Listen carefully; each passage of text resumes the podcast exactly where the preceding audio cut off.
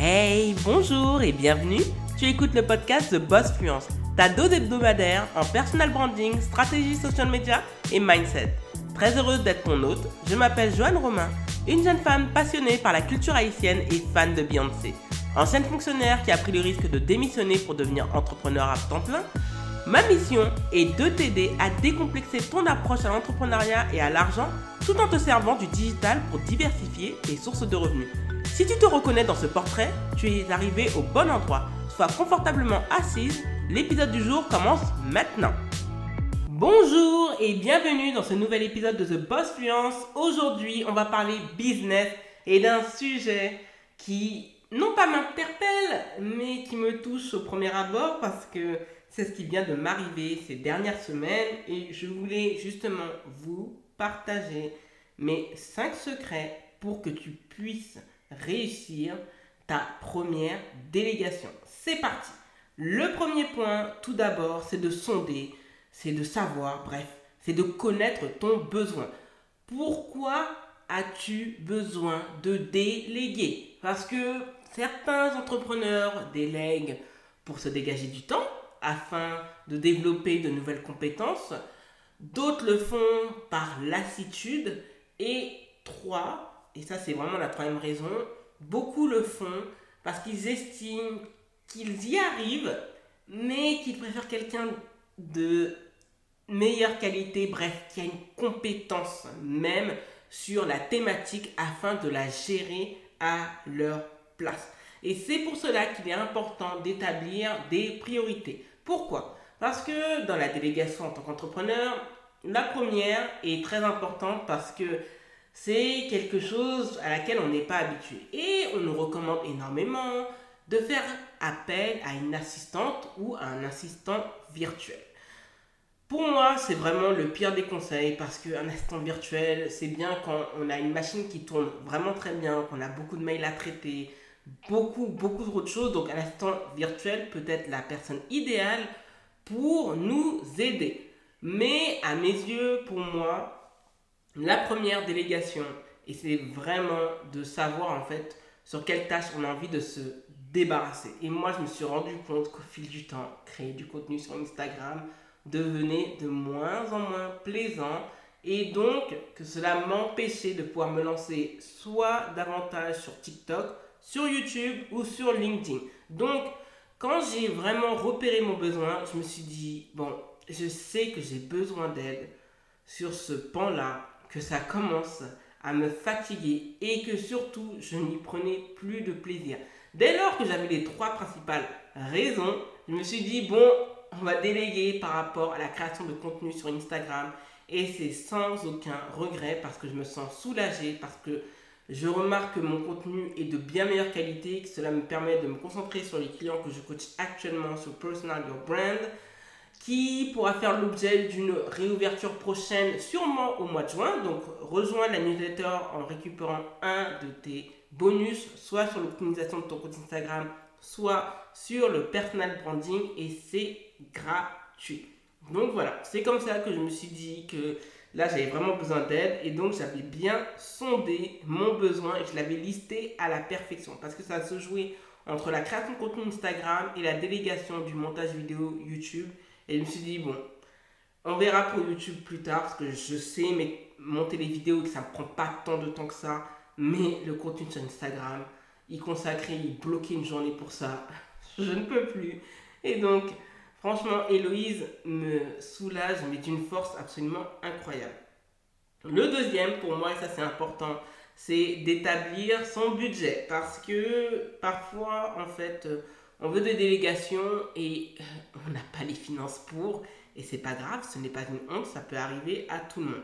Donc pourquoi je dis qu'il est important, deuxième point, d'établir son budget? Parce que c'est un premier investissement et que cela fait peur. Pourquoi peur? Parce que on se dit que ça peut être de l'argent perdu. Pourtant, quand on est entrepreneur, il faut avoir cette logique d'investissement. Moi, je sais que j'ai sollicité les services d'Héloïse pour me dégager du temps afin de me lancer complètement sur TikTok, vraiment sur YouTube et même sur LinkedIn. Donc, il faut prendre son temps et se dire à quelle hauteur maximum je suis capable de financer un service en freelance parce que dès les premiers pas, on ne va pas pouvoir recruter. Euh, pardon. Pourquoi je le dis? Parce que si on n'est pas en société, et moi c'est quelque chose qui me tient à cœur et j'aimerais bien finir ça avant le deuxième semestre, c'est que on ne peut que solliciter du freelancing. Et donc le freelancing, ça a un coût supérieur, certes, mais un coût qui peut vraiment être très intéressant. Et moi, honnêtement, je me suis dit, je ne pouvais pas dépasser tel ou tel plafond. Et quand j'en ai discuté avec Héloïse, ben, ça rentrait totalement dans mes cordes. Donc j'ai signé le devis, j'ai versé la compte et par la suite versé la totalité du paiement. Donc c'est comme ça que cela se fait. Donc demandez des devis et un conseil pour les community managers, pour les personnes qui travaillent en freelance, affichez vos tarifs parce que moi, il y a un paquet justement de community managers que je n'ai pas que je n'ai pas contacté parce que j'avais pas une, franche idée euh, des tarifs et donc je me suis dit que peut-être ces personnes allaient tarifer à la, bah, à la tête du client et moi ça ne me plaît pas. J'aime bien quand tout est clair et quand tout n'est pas clair, je fuis. Et avec Héloïse, tout était clair dès le début et c'est ce qui m'a convaincu de vouloir travailler avec elle. Le troisième point important, il faut faire une étude de marché et donc il faut faire son travail de recherche. On va pas prendre le premier community manager qui nous raconte tout ce qu'on a envie d'entendre, d'accord? Il faut faire une étude comparative, tant par rapport à la disponibilité, tant par la qualité du travail, tant par l'énergie, tant par les valeurs que dégage la, là où le freelance, mais aussi la déontologie. Cette personne en fait ne divulgue pas des informations privées à son propos, et ça c'est vraiment très important à mes yeux et au niveau, comme je l'ai dit, de la tarification. Et moi, quand j'ai fait mon étude de marché, je l'ai fait exclusivement sur Instagram. J'aurais pu me pencher sur LinkedIn, mais je me suis dit, bon, allons sur Instagram parce que ça va être par rapport à Instagram. Et moi, quand j'ai fait mon étude de marché, j'ai vu un paquet de community managers qui n'étaient plus actifs depuis plusieurs semaines. Et moi, ça m'a fait peur parce que je me suis dit que peut-être que ces personnes, en réalité, avaient abandonné leur activité en freelance. Et c'est comme ça que, en feuilletant, en regardant les profils, j'ai regardé, j'ai regardé et je voyais qu'un paquet n'était plus actif. Et franchement, ça m'a fait peur. Et après, certains que je voyais souvent sur l'Explorer, ça pouvait me donner envie, mais j'avais vu que ces personnes n'avaient pas de clients. Donc je me suis dit, est-ce que ces personnes, ça allait aller par rapport à l'identité visuelle, par rapport aussi aux énergies. Et en faisant, en faisant les recherches, on comparait et tout était clair. Et depuis que la personne cochait vraiment toutes les cases, c'est comme cela que j'ai pu la prendre. Donc c'est pour ça que c'est important parce que maintenant l'outil recherche sur Instagram est vraiment très bien fait parce qu'on voit les comptes, on voit euh, aussi euh, ah, d'autres choses. Et ensuite on, on voit d'autres éléments importants comme par exemple on cherche pour les community managers, pour les coachs business, pour les graphistes, pour les assistants, etc. etc. Le quatrième point à mes yeux très important, et je vous l'ai dit dans le troisième point, il s'agit des preuves sociales. Donc moi, c'est important, les preuves sociales. Et c'est pour cela que sur Instagram, il faut les mettre en archive. Même si ce sont des vieilles archives qui datent de 6 mois, mettez-les quand même. Parce que ça montre qu'il y a des personnes qui vous ont fait un minimum confiance. Donc, il faut que vous preniez, vraiment c'est important à mes yeux, prendre le temps de discuter avec la personne, lui poser toutes les questions qui traversent notre esprit, de lui demander comment s'articule son travail, de voir en fait s'il y a des évolutions par rapport au client, par rapport à comment ça se passe le déroulé et surtout entamer la discussion. Parce que quand on entame la discussion, c'est comme ça que l'on peut voir si ça peut nous plaire de travailler avec cette personne, si ça va à l'encontre de nos valeurs ou non, et que si cela est conforme à ce que l'on s'est toujours dit. C'est vraiment très important à mes yeux. Et c'est en conversant avec Héloïse que je me suis dit, waouh, plus on parlait, plus ça matchait et plus ça m'a confirmé que je voulais travailler avec elle. Et franchement, euh, j'ai beaucoup d'éloges à faire à...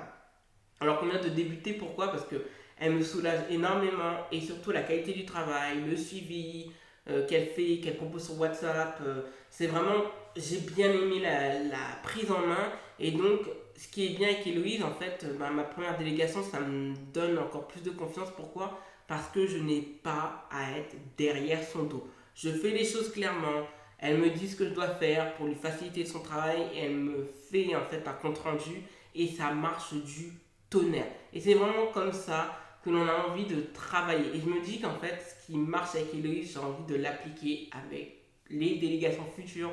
Parce qu'une fois qu'on a goûté à la délégation, je peux te garantir, si par exemple, moi, je ne me vois pas reprendre le contenu Instagram. C'est vraiment mon but. Là, je me suis dégagé du temps. Ça me permet même d'avoir des journées de 4 jours, des semaines de 4 jours. Donc, je trouve que c'est vraiment incroyable.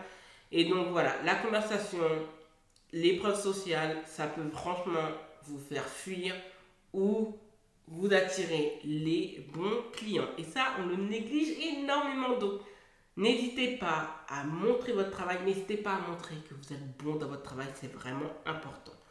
Le cinquième et dernier point à mes yeux, c'est, comme je l'ai dit, c'est de euh, conserver les profils validés.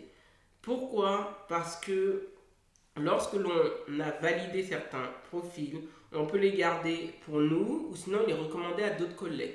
Moi, Héloïse, j'ai beaucoup aimé que sa collègue et amie qui de base en fait est community manager mais pour les entrepreneurs de la beauté, a été très honnête, m'a dit carrément qu'elle ne travaille pas pour les entreprises en ligne, c'est-à-dire les coaching business, formateurs en ligne, et qu'elle m'avait recommandé à son amie Héloïse, avec qui j'ai pu bien discuter, que j'avais pas trouvé via l'Explorer, mais parce qu'après je suis pas allé à fond la caisse dessus.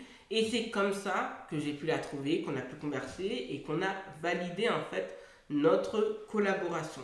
Donc, Quoi qu'il en soit, dès que vous êtes content du travail de, de votre community manager, il n'y a pas de problème. Si vous n'avez pas sélectionné certains profils, allez recommander à d'autres collègues de votre niche qui ont besoin de s'appuyer sur d'autres personnes.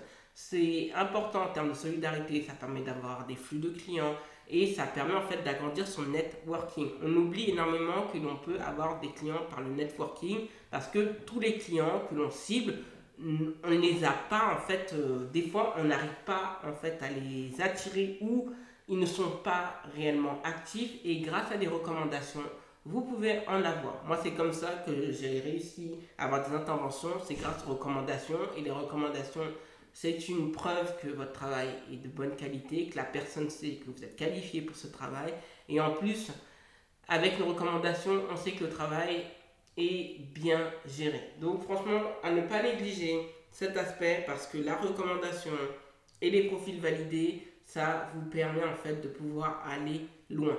Donc, donc surtout, ne pas oublier, converser avec les profils que vous avez sélectionnés, vérifier les preuves sociales et vérifier comment cette personne travaille. Vérifier si la personne est active sur le réseau social. Vérifier aussi son langage. Moi, ce qui m'a plu avec Héloïse, c'est qu'elle continue à se former sur euh, l'aspect Instagram. Donc c'est quelqu'un qui, qui, qui, aime son travail et qui euh, veut s'améliorer sans cesse. Euh, établir son budget, c'est important pour éviter d'être déçu et éviter en fait d'exiger du freelanceur de baisser ses tarifs pour qu'il s'ajuste à votre budget. Tout le monde n'a pas que des factures à payer, les gens aussi veulent vivre aussi de leur activité. Et enfin, surtout, connaître son besoin. Et surtout, quand on délègue, moi, ce serait vraiment mon tout dernier conseil, c'est de le faire avec confiance, d'accord? Vous n'avez pas besoin d'être sur le dos de la personne H24 parce que vous avez peur que le travail ne soit pas fait comme il se doit. Depuis que la personne est professionnelle, depuis que vous lui avez donné les bonnes instructions, le travail sera toujours très bien fait. Donc, on délègue toujours avec confiance et on fait un minimum confiance aux collaborateurs, d'accord, aux prestataires de services que l'on sollicite, parce qu'une fois que la personne a beaucoup de recommandations, a de bons avis clients, qui font l'éloge de son travail et de son sérieux, il n'y a pas de raison de paniquer, bien au contraire. Merci d'avoir écouté le podcast jusqu'au bout. Si tu as apprécié cet épisode, n'hésite pas à t'abonner au podcast et à y laisser un avis 5 étoiles sur Apple Podcast et Spotify. Les ressources du podcast sont disponibles sur thebossfluence.com slash podcast. Retrouve l'actualité du podcast sur Instagram, TikTok, YouTube et Facebook avec l'identifiant TheBossFluence en un seul mot. Prends bien soin de toi et à lundi prochain